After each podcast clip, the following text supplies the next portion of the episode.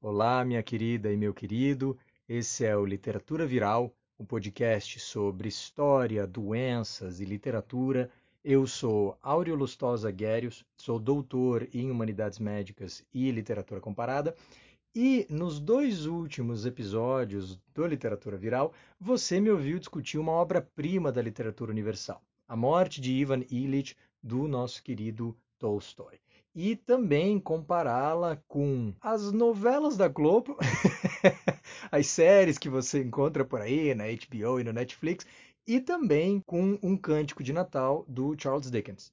Você me ouviu falar bastante, mas a verdade é que a gente só arranhou a superfície das múltiplas possibilidades que essa obra tem a nos oferecer. E hoje a gente vai mudar um pouco o foco, vai continuar mais uma vez a falar da morte de Ivan Illich, mas através de uma adaptação cinematográfica, uma grande obra de um diretor extremamente influente. Rufem os tambores, senhoras e senhores, porque nós estamos falando do Musashi dos estúdios Toho, o samurai do cinema japonês, o nosso querido Akira Kurosawa. E nós vamos discutir um dos seus filmes mais célebres, uma obra de 1952 que se chama Ikiro, Viver. Simbora.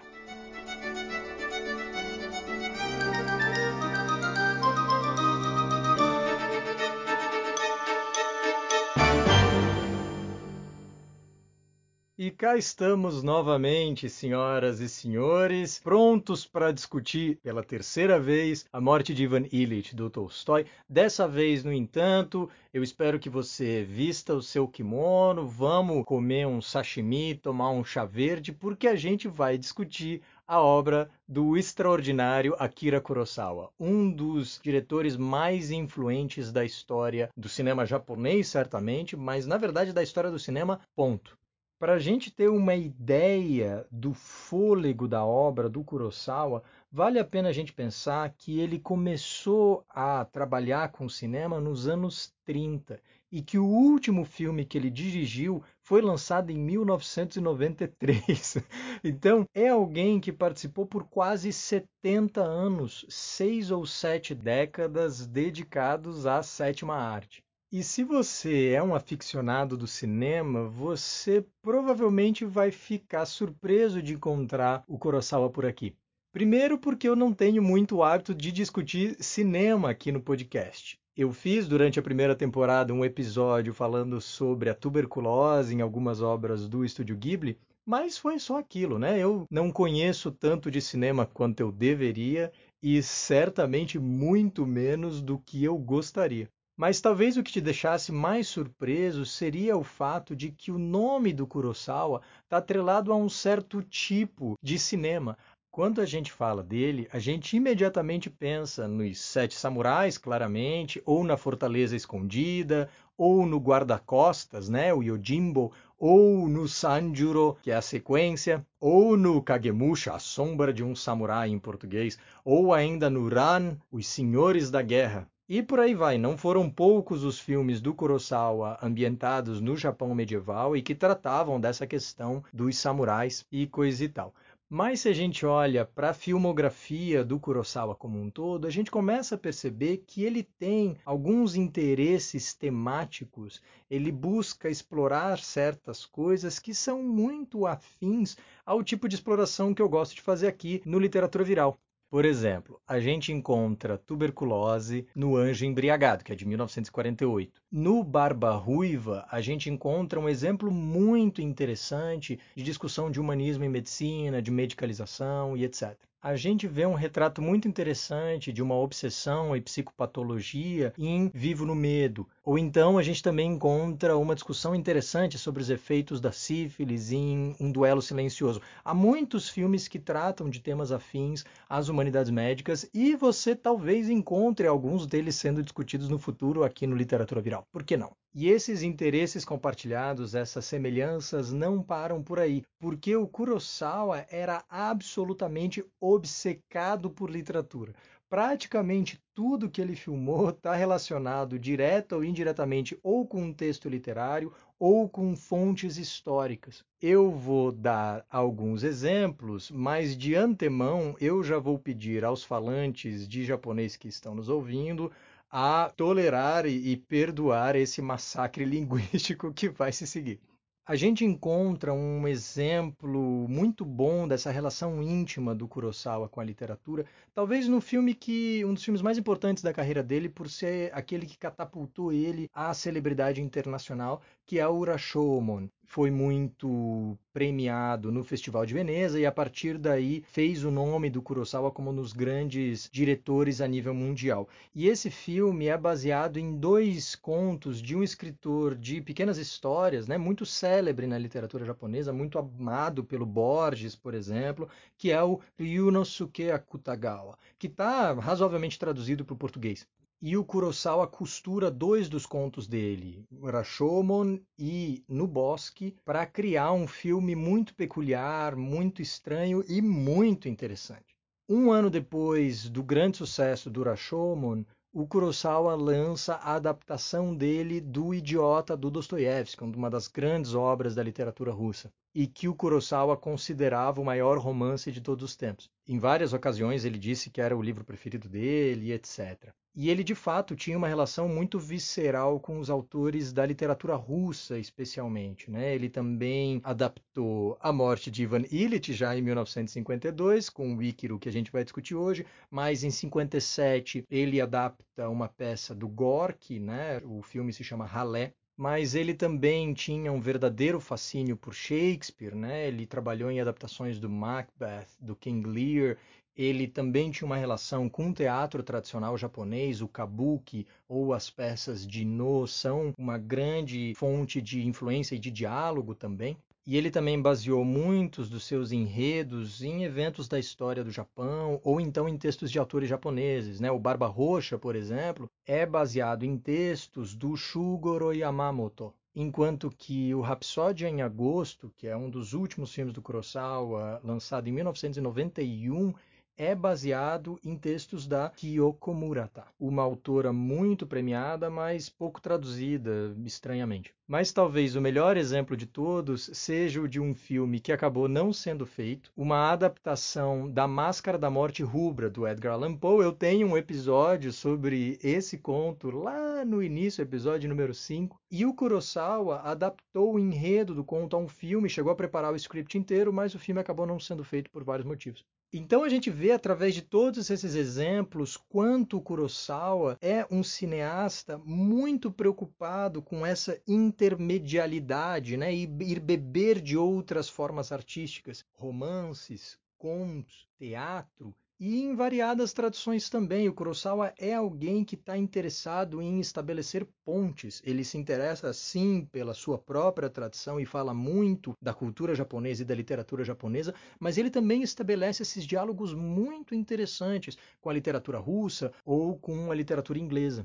E esse interesse dele de ir lá minar e desenterrar o que a literatura tem para oferecer e trazer isso para as telonas é inclusive um dos grandes legados do Kurosawa. Ele é um, um, diretor extremamente influente e uma das muitas coisas que ele acaba influenciando é justamente essa vontade de adaptar grandes obras, especialmente o Shakespeare. Se a gente para para pensar, O Rei Leão, por exemplo, é uma obra que pode não chamar muito a nossa atenção, mas não deixa de ser uma adaptação do Hamlet ou então o 10 Coisas que Eu Odeio em Você, que é uma adaptação da Megera Domada, ou ainda o Romeo plus Juliet, lá, o filme com DiCaprio, que também traz uma adaptação muito, muito interessante, extremamente bem feita do Shakespeare para as telonas.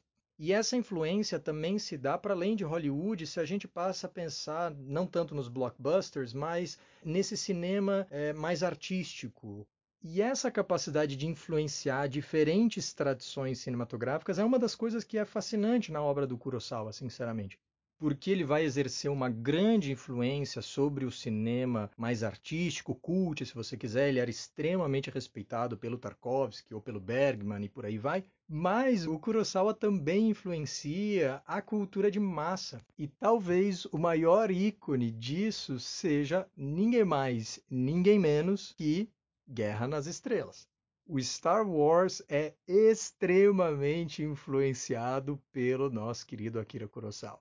Se você for assistir com carinho os filmes de samurai do Kurosawa e lembrar de algumas cenas do Guerra nas Estrelas, você vai começar a perceber umas semelhanças meio estranhas.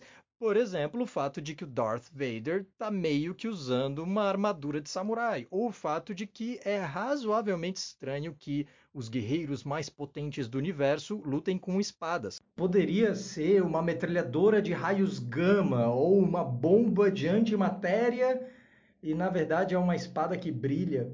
E se você assistir A Fortaleza Escondida, você talvez perceba que o C3PO e o R2D2 são basicamente a cópia cuspida e escarrada dos protagonistas desse filme. E a coisa não para por aí, porque sabe essa mistura peculiar do Star Wars de filme de ação e aventura com comédia? Tem muitos toques de humor ali, né? Isso é uma coisa que está profundamente ligado ao Kurosawa. Filmes como o Yojimbo ou o Sanjuro, que tratam do mesmo personagem principal, que é um samurai um pouco diferente, vão influenciar o gênero dos filmes westerns de um modo geral. E se você pensar em séries como as do Mandalorian, a série em que você tem o Baby Yoda tomando sopinha, você vai perceber que eles são sim uma mistura de, das duas coisas. Você tem o Guerra nas Estrelas, mas por mais que ele seja em outros planetas, de certa forma o Mandalorian joga com o gênero dos filmes western. Então essa série está duplamente conectada ao Kurosawa. E a coisa vai longe. Sabe esses filmes épicos gigantes de mais de três horas? Senhor dos Anéis, eu estou olhando para você? Pois é, Kurosawa. Sabe aquela primeira parte da história quando os personagens têm que montar um time para realizar a missão, no estilo Senhor dos Anéis ou O Resgate do Soldado Ryan? Pois é, Kurosawa. Assista os Sete Samurais e você vai entender do que eu estou falando. Ou então, sabe aquela chuva torrencial que tem que cair naquele momento dramático, o ápice, quando o Neil e o Mr. Smith estão quebrando na porrada, tem que começar a cair uma chuva que não para mais. Ou então, na batalha final que a gente vê do Blade Runner. Pois é, Akira Kurosawa. Quem diria que dois Loki vestido de preto saindo do braço teria alguma coisa a ver com um diretor tão cabeça quanto o Kurosawa? Mas aí está, o mundo da arte é o mundo da surpresa, meus queridos. Isso é justamente uma das coisas que mostra pra gente a grandeza e a pluralidade da obra do Kurosawa, que consegue comunicar com tanta gente em tantos níveis e com interesses tão variados. Isso que a gente nem sequer falou dos videogames e eu nem mencionei o Tarantino, né? Ou você acha que a espadinha do Kill Bill engana alguém? Pois é, Kurosawa ataca novamente. Mas tudo bem, vamos ao assunto de hoje, porque eu já devo ter gastado uns 15 minutos do podcast falando de outras coisas. Como eu mencionei agora há pouco, o Kurosawa trabalhou na adaptação cinematográfica da morte de Ivan Illich, um filme que se chama Ikiro. E a história foi transposta para o Japão dos anos 50, o Japão sob ocupação dos Estados Unidos imediatamente após a Segunda Guerra Mundial. Um Japão muito pobre, destruído pela guerra e que sofre com um verdadeiro vácuo populacional. A gente tem que pensar que a população masculina e jovem foi dizimada durante a Segunda Guerra. E nesse contexto, a gente vai acompanhar a história de um personagem que não se chama mais Ivan Illich, mas sim Kanji Watanabe. E um dos resquícios da transformação da novela do Tolstói em um filme do Kurosawa é o fato de que nós temos um narrador. Vejam que roteiros de cinema, assim como textos de teatro, normalmente não têm essa voz em terceira pessoa que narra os eventos. Existem, claro, indicações de entrada e saída, ou como algum personagem deve dizer determinada frase, mas não existe essa voz narrativa, no geral, né, que unifica a ação, que analisa, que nos dá detalhes da vida interiorana dos personagens, etc. Mas é claro que isso não é uma regra escrita em pedra, né? Se você pensar no Amélie Poulain, por exemplo, você tem um narrador ali que conta pra gente a história da Amélie. E é exatamente o que acontece também aqui no Íquiro. Acaba sendo um resquício dessa passagem do mundo da literatura para o mundo do cinema.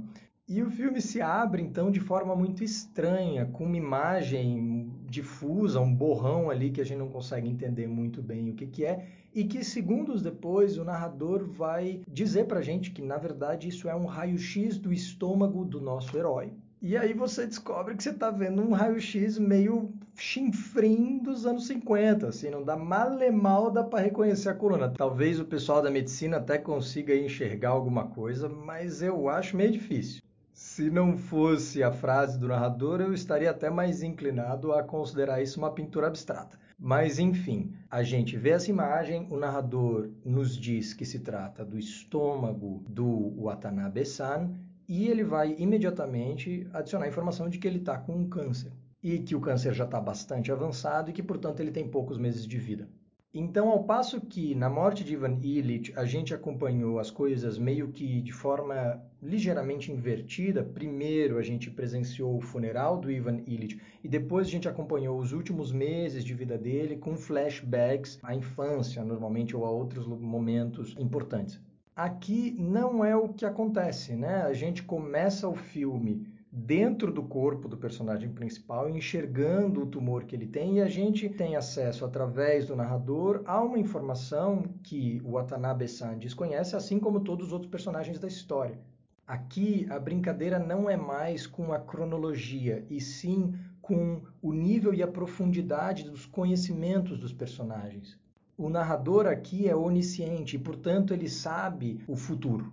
Ele tem acesso àquilo que as pessoas pensam e sonham e muitas vezes conhece os personagens melhor do que eles próprios. Esse tipo de narrador em terceira pessoa e onisciente equivale a você enxergar o universo através do olho de Deus, né? Você tem acesso a tudo. E você vai se lembrar que há dois episódios, quando a gente começou a falar do Ivan Illich, eu falei muito sobre telenovelas, né? E eu me aprofundei no fato de que as novelas são narrativas serializadas, né? Você vê vários episódios, mas que, ao contrário de certos tipos de séries em que o objetivo é descobrir o que, que vai acontecer no final, e aí pense em qualquer série dos States, de Lost a House of Cards, de Game of Thrones a Breaking Bad, o objetivo é saber o que vai acontecer. Enquanto que nas novelas da Globo, no momento em que a Nazaré aparece no primeiro episódio, você já sabe contar a novela inteira. E aqui o Íquiro vai se inserir exatamente nessa tradição. Vejam que a primeira cena do filme é: este personagem tem um câncer no estômago e ele não tem muito tempo de vida. Assim como a morte de Ivan Illich deixou muito claro a direção que a narrativa tomaria, o filme faz exatamente a mesma coisa, né? Ele já entrega o ouro na mão do bandido na primeiríssima cena. E agora que você já sabe que o Watanabe-san tem pouco tempo, você vai se interessar em enxergar como ele emprega esses meses de vida que ele ainda tem. Essa cena do estômago, ela dura uns 10 segundos aí no máximo, e na cena seguinte a gente conhece o rostinho do nosso herói o Kanji Watanabe aparece sentado em primeiro plano na sua escrivaninha no escritório em que ele trabalha. A gente descobre através da identificação que está na mesa dele que ele é o chefe de setor das relações públicas. E ele está carimbando uma série de papéis e atrás dele existe uma verdadeira montanha de documentos que estão amarrados e que, sinceramente, não tem muita aparência de que servem para muita coisa. Existe até um elemento cômico, porque essa pilha de documentos é imensa, ela chega a dar a volta na janela, assim, e ela até ameaça meio que cair em cima dele. E se isso acontecesse, ele ficaria efetivamente soterrado. E esse vai ser um elemento muito curioso da adaptação do Kurosawa. Ele não tenta simplesmente refazer a morte de Ivan Illich nas telonas, mas sim ele transforma essa narrativa. E ele vai adicionar à história novos elementos de crítica social. Existe um verniz nesse filme de sátira da burocracia que não está presente no texto do Tolstói, não de forma plena, pelo menos. O filme vai focar muitíssimo no como a burocracia japonesa é extensa, ineficaz e burra, sinceramente. E isso é feito através do cenário, a pilhas de papéis infinitas. Isso é feito através da ação das personagens, que são super picuinhas, assim, chatas com umas coisas que não servem para nada. Isso é feito através de montagens, às vezes com muito humor até. Já no início do filme a gente vê, por exemplo, uma cena em que um grupo de mulheres chega à prefeitura, onde o Watanabe-san trabalha, para reclamar de uma praça que está alagada. Essa parte da cidade se transformou numa espécie de pântano e ali se proliferam diversas doenças. As crianças estão sempre doentes por causa disso e então elas pedem uma ação do governo para que eles façam alguma coisa a respeito. Tem uma crise de saúde saúde pública que a prefeitura deveria gerenciar. E o que acontece é que a gente acompanha elas sendo empurradas de um departamento ao outro ciclicamente, até que no final de, sei lá, terem passado por uns 10 funcionários diferentes, elas chegam no primeiro funcionário e o ciclo uh, se reinicia. E, portanto, existe um elemento muito claro, kafkiano, né, de, de crítica profunda ao ridículo e à inutilidade da burocracia. E esse adendo ao enredo é, na minha opinião, um ato de grande inteligência do Kurosawa. Desde que Tolstói escreveu A Morte de Ivan Illich, a burocracia só cresceu e cresceu. Já no século XIX, mas especialmente no século XX, os governos vão cada vez mais se interessar em conhecer a própria população, em ter estatísticas, em criar documentos para poder controlar o ir e vir, poder controlar taxa de natalidade, taxas de óbitos e é, deslocamentos dentro do país, tipos de ocupação, porque os governos progressivamente percebem que ter essas informações a respeito da vida da população permite que eles exerçam o poder e gerenciem o Estado de forma mais eficaz. E surge então o que o Foucault vai chamar de biopolítica.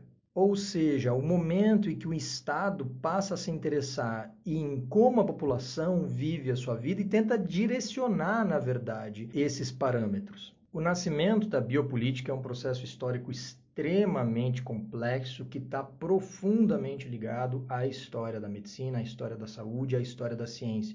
Existe um elemento indissociável da biopolítica que é um processo histórico de medicalização, que vai ocorrer ao longo do final do século XVIII e ao longo do século XIX e chega ao ápice certamente no século XX e XXI. E não é à toa que inúmeros artistas criticam, ridicularizam e discutem isso nas suas obras. Pensem no processo do Kafka, pensem no Ardil 22, do Joseph Heller, que é uma obra genial. Pensem nas aventuras do bom soldado Schweik, do Jaroslav Hašek, que é uma das obras-primas da literatura tcheca do século XX e que também é absolutamente hilária. E essas três obras e muitas outras usam várias estratégias diferentes para afirmar um ponto muito importante. Né? Duas delas são muito engraçadas e usam do humor e da sátira, outra usa do absurdo e até um pouco do horror para enfatizar não apenas a inutilidade, a circularidade ou a ineficácia da burocracia, mas na verdade uma coisa ainda mais importante, que é que a burocracia desumaniza. A burocracia transforma pessoas em números, a burocracia transforma pessoas em papel. E todos nós conseguimos imaginar muito bem a situação em que você tem que conversar com um burócrata que te diz: Não, eu entendo que você terá que perder dinheiro e tempo para corrigir esta vírgula, mas não há nada que eu possa fazer, afinal o papel é supremo. Viva a burocracia! E por aí vai, todos nós já passamos por essas situações reiteradas vezes na nossa vida, infelizmente. E é muito interessante que é a burocracia que segue as pessoas. Não somos nós, não existimos por causa dos documentos, são os documentos que existem por causa de nós. Mas muitas vezes, quando a gente tem que se relacionar com o Estado, essa relação é inversa, né? Ao ponto de que uma palavra ou uma letra em um pedaço de papel que é uma abstração Assim como as doenças são abstrações, como eu defendi no, no, episódio passado, assim como a justiça é uma abstração, não existe justiça, existem ações justas, não existe doença, existem pessoas doentes. Da mesma forma, um documento qualquer é uma abstração teórica. A sua identidade não é você. Primeiro existe um indivíduo, depois existe a abstração teórica que representa esse indivíduo no papel. E isso é o seu RG, o seu CPF e por aí vai. Mas em muitíssimas situações desse mundo caótico e maluco, o pedaço de papel, a abstração, acaba valendo mais do que o indivíduo que você tem de frente de si. E eu não vou nem dar exemplos, porque eu tenho certeza que você vai conseguir imaginar centenas deles sozinho. Uma coisa, no entanto, que vale a pena sim a gente lembrar é que esse novo verniz, essa nova crítica, esse novo engajamento que o Kurosawa adiciona à narrativa do Tolstói é particularmente sagaz em luz do que acabou de acontecer nos anos 40 e nos anos 30 e nos anos 20 e nos 10 e nos anos 0. Porque o século 20 colocou a burocracia em função de uma coisa absolutamente aterrorizadora, que é o genocídio.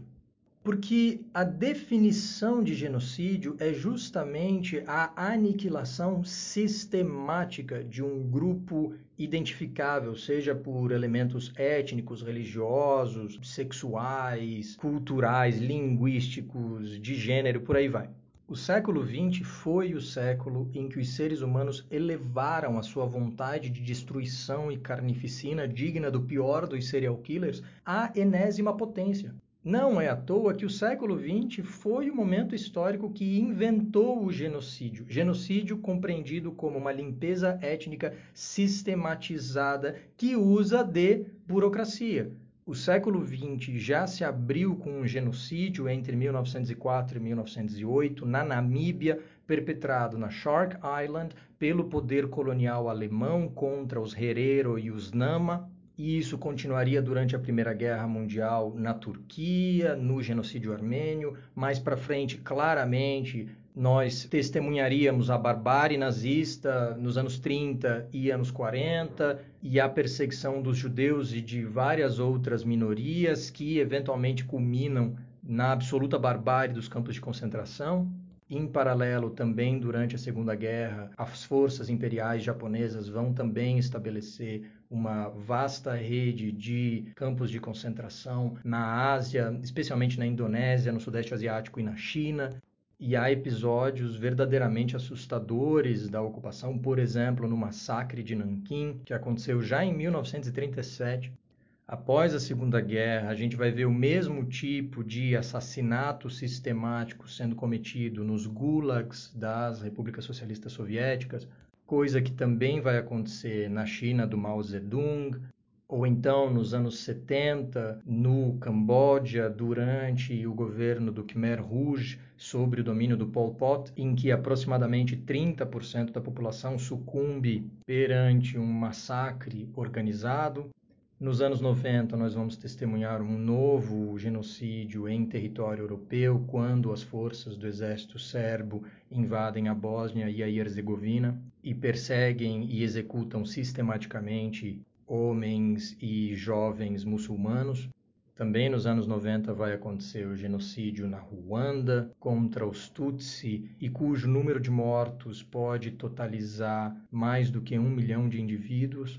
E infelizmente a coisa não para por aí. A gente gosta de contar a história como se genocídios foram uma coisa específica à Segunda Guerra Mundial que aconteceu uma vez e nunca mais voltou a acontecer. E esse não é o caso. Porque limpezas étnicas e genocídio continuam sim acontecendo hoje. Esse é o caso dos Rohingya que são perseguidos no Myanmar, né, um grupo minoritário muçulmano que tem sido sistematicamente exterminado nos últimos anos, ou então os Nuer no Sudão do Sul. Todos esses eventos são extremamente complexos e devem ser analisados com extrema cautela extremo cuidado. Eles estão atrelados a uma vasta rede de elementos socioculturais, econômicos, políticos, religiosos, linguísticos e por aí vai e também estão atrelados a outros fenômenos, como deslocamento forçado de vastas populações, limpezas étnicas de variados tipos, perseguição cultural e por aí vai. São fenômenos muito, muito, muito complexos e cheios de peculiaridades e idiosincrasias. E, portanto, nada que a gente possa dizer em um ou dois minutos vai dar conta de explicá-los. O meu objetivo aqui é o de fazer uma rápida lista de exemplos e claramente ela não dá conta de todos os casos e tampouco de outras barbaridades que estão atreladas a esses genocídios mencionados. E eu fiz essa lista para exemplificar um argumento que a Ana Arendt vai apresentar nas origens do totalitarismo, que é o fato de que para que o genocídio de fato ocorra no mundo é necessário um, vários passos anteriores e um deles é a desumanização desses indivíduos que são posteriormente exterminados. E como essa desumanização ocorre? De várias formas, uma delas através da burocracia. A burocracia é uma força potente de desumanização. E se, tendo isso em mente, a gente volta para a nossa novela do Tolstói, a gente vai lembrar que esse é um texto que clama contra a desumanização. O Ivan Illich é abandonado pela própria família e pelos amigos, com duas exceções apenas e ele não encontra conforto algum entre os profissionais da saúde. O objetivo do Tolstói também é o de denunciar essa desumanização, conforme a gente já discutiu nos outros episódios. No entanto, entre a publicação da morte de Ivan Illich e a filmagem de Íquiro passaram-se 70 anos, e nesses 70 anos existe um novo fenômeno, a burocracia, que toma força e que trabalha ainda mais para desumanizar os indivíduos. Então é muito interessante que o Kurosawa perceba isso e anexe isso à história. E essa é uma crítica que é feita também de forma bem humorada no texto, mas que é muito profunda. Porque a partir do momento em que o Kanji Watanabe vai ao hospital, ele sente muitas dores de estômago, ele perdeu muito peso recentemente, quando ele come ele sente vontade de vomitar. Então, pela primeira vez, depois de 30 anos de carreira, ele resolve ir ao médico, tirar um, uma tarde lá, sair um pouquinho mais cedo do trabalho. Ele vai ao hospital e nesse ambiente que lida com pessoas de verdade, que cura corpos de carne e osso, nesse ambiente ele é tratado, no entanto, como se ele fosse um pedaço de papel, como se ele fosse uma coisa. Ele se transforma em burocracia. Ao mesmo tempo, também é importante a gente notar que o Watanabe-san não é só uma vítima da burocratização, ele também é uma engrenagem dentro desse sistema. E o narrador deixa isso muito claro para a gente. Quando o personagem nos é apresentado nas primeiras cenas do filme, ele já diz, cito, Watanabe foi dominado completamente pelas minúcias da máquina burocrática. Ou seja, ele é caça e caçador. Ele é vítima da burocracia, mas também é um dos elementos que mantém esse mecanismo em moto perpétuo. E quando ele chega ao hospital, ele vai encontrar uma absoluta indiferença com a sua dor. E essa indiferença vai se manifestar tanto por parte de um colega paciente, enquanto ele espera para ver o médico, um indivíduo com que ele começa a conversar, descreve para ele todos os sintomas de alguém que tem um câncer no estômago, um câncer terminal. E ele diz isso falando de uma terceira pessoa, sem compaixão alguma, e ele sequer percebe que o Watanabe-san, enquanto ele tagarela, vai ficando progressivamente mais e mais preocupado e mais e mais chocado. E é nesse momento, através do que esse paciente diz para ele, e não através do que ele vai descobrir posteriormente durante a consulta médica, que ele descobre que ele realmente tem pouco tempo de vida.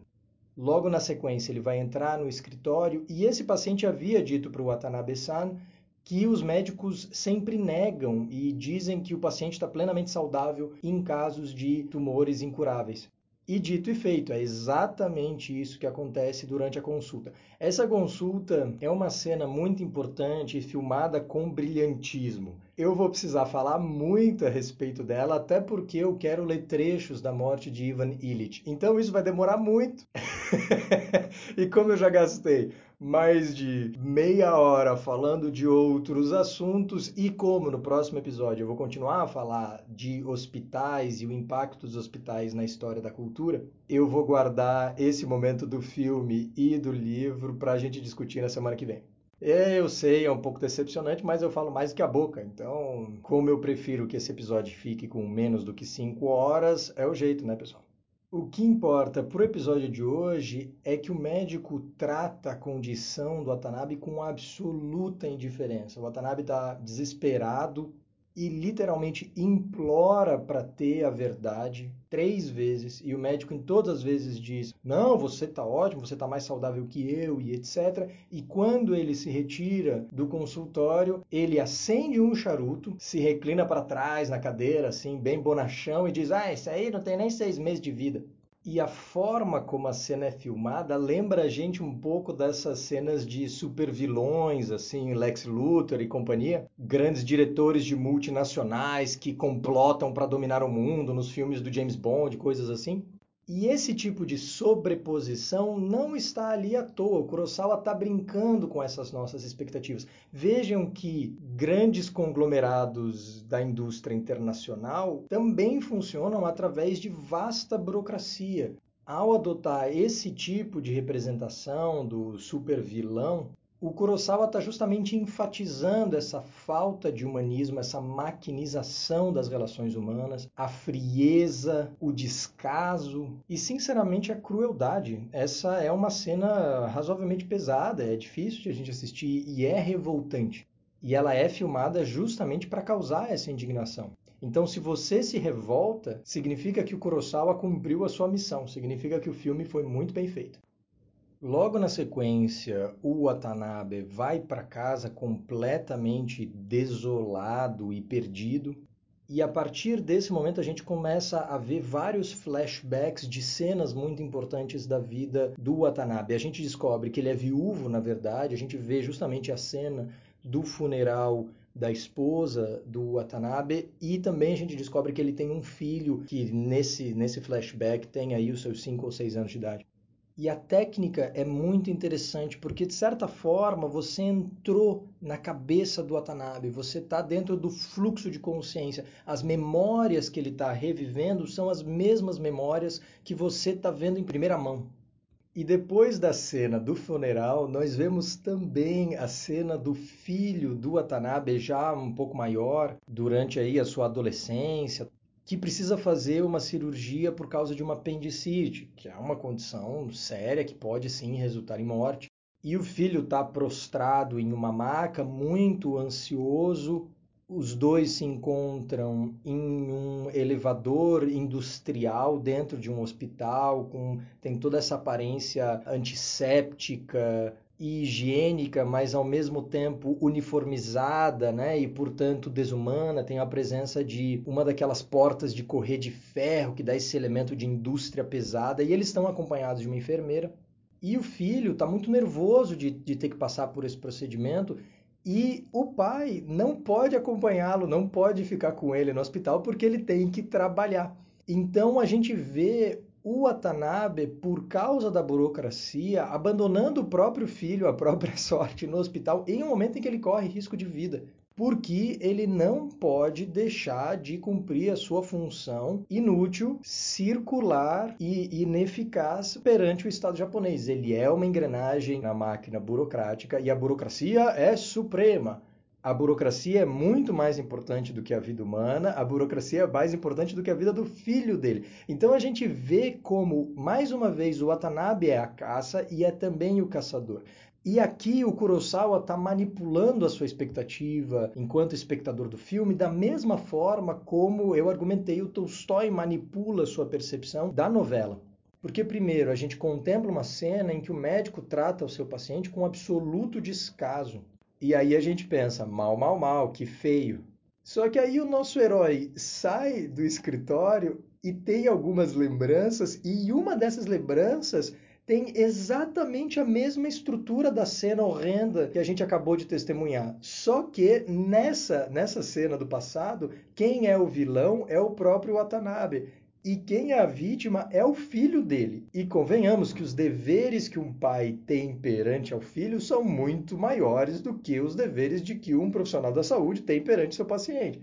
E, portanto, essa cena vem como um certo tapa na cara. Você olhou para o médico com desprezo e reprovação porque ele ousava ser indigno para como nosso herói, para um minuto depois ver o nosso herói fazendo uma coisa muito pior, na real. E a coisa muito interessante da forma como o filme apresenta essas variadas cenas para a gente não é apontar o dedo e dizer, olha como esses indivíduos são indivíduos ruins mas sim apontar para o sistema e mostrar como a burocracia cria um ambiente de desumanização em que esse tipo de coisa possa acontecer. A gente não conhece bem o passado do médico, mas no caso do Watanabe-san, ele é uma pessoa boa que se preocupa em preencher as suas responsabilidades sociais, que quer ser um bom pai, que quer ser um bom amigo, que quer ser um bom cidadão. No entanto, ele foi engolido pela máquina burocrática, exatamente como o narrador nos disse lá no início. E o que acontece? Ele passa a viver a sua vida no automático. Ele não se pergunta o que ele quer, para onde ele vai, como ele vai chegar lá. Ele não faz essa autoanálise que o texto do Tolstói tanto nos urge a fazer. E essa é uma das coisas que eu acho fascinante dessa adaptação cinematográfica do Kurosawa. Ele recria a morte de Ivan Illich, adicionando novos níveis de leitura, enfatizando algumas coisas, subtraindo outras e criando uma obra que é muito parecida, mas ao mesmo tempo muito diferente e certamente complementar. O Kurosawa demonstra que ele entendeu as minúcias do texto do Tolstói e também demonstra ter a capacidade artística de trabalhar naquele nível ali, que não é pouca coisa, né? E uma das mudanças que o Kurosawa insere na narrativa e na psicologia da personagem é também o fato de que, como eu mencionei nos episódios anteriores, o Ivan Illich é muito focado no passado. Ele quer olhar com amargura para trás, ele quer reanalisar a sua vida anterior. Mas no caso do Watanabe, ele dá de barato que ele desperdiçou todos aqueles anos, que ele não consegue nem sequer lembrar o que, que ele fazia com tanto afinco e com tanta dedicação no escritório. Mais uma prova da inutilidade dessas ações. De certa forma, aquele escritório funciona como um espaço mítico, né, em que Sísifo fica empurrando eternamente a pedra para cima da montanha.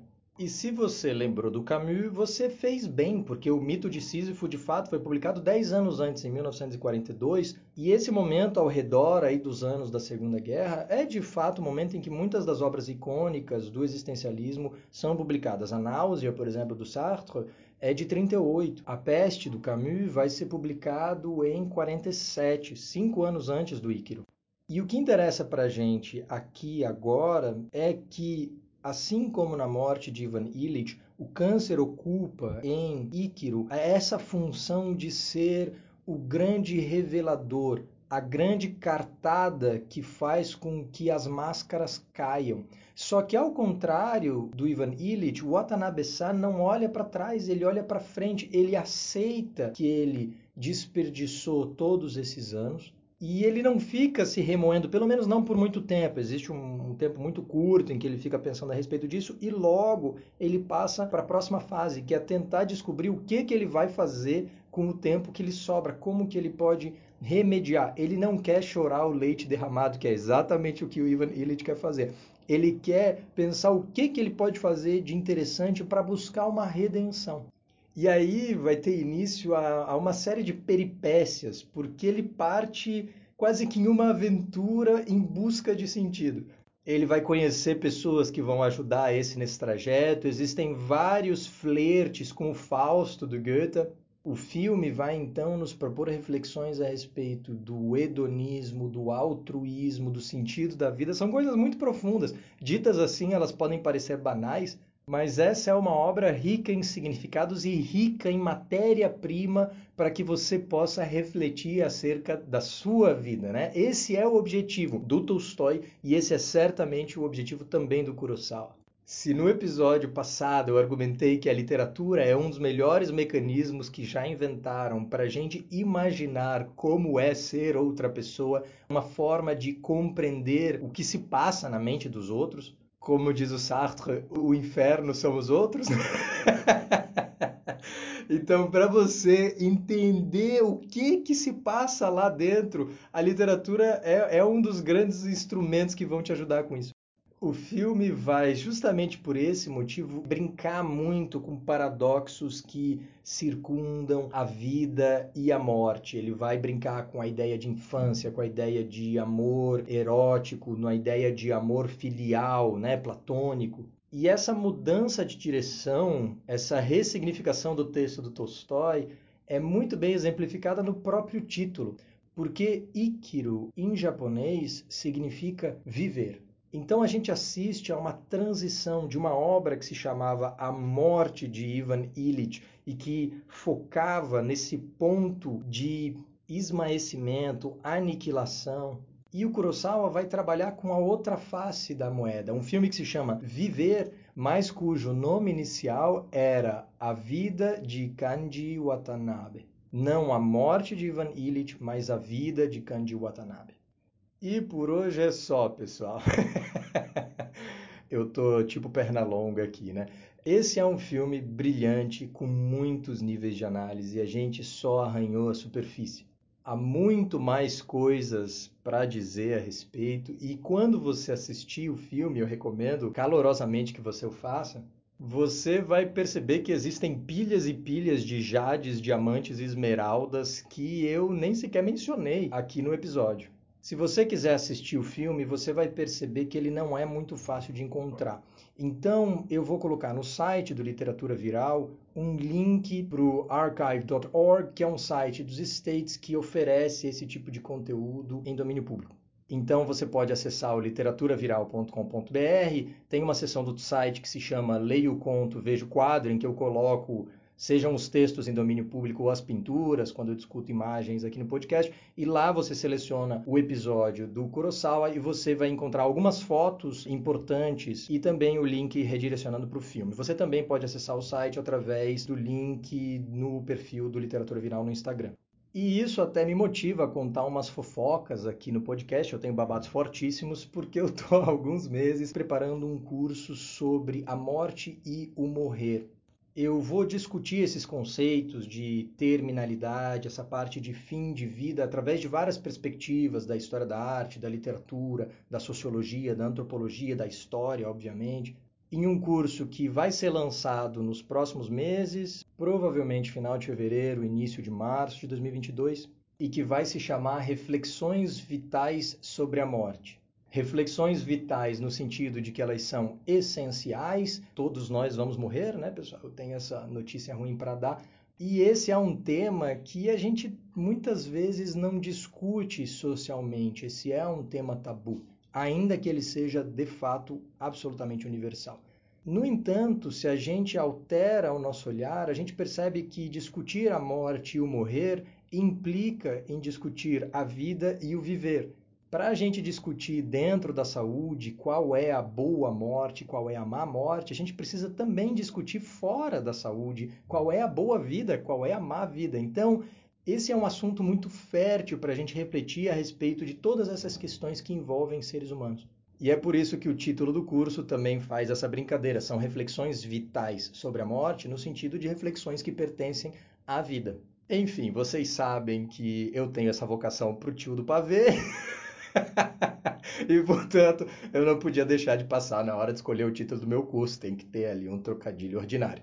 O Íquiro vai ser uma obra extensamente discutida no curso, então esse é um projeto em que eu vou mergulhar de cabeça no futuro próximo. Se você quiser, você pode me acompanhar.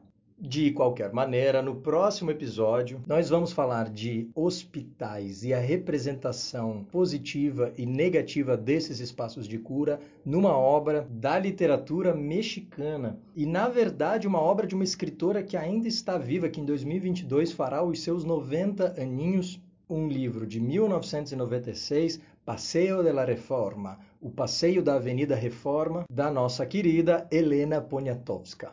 Eu vejo você lá. Abraços.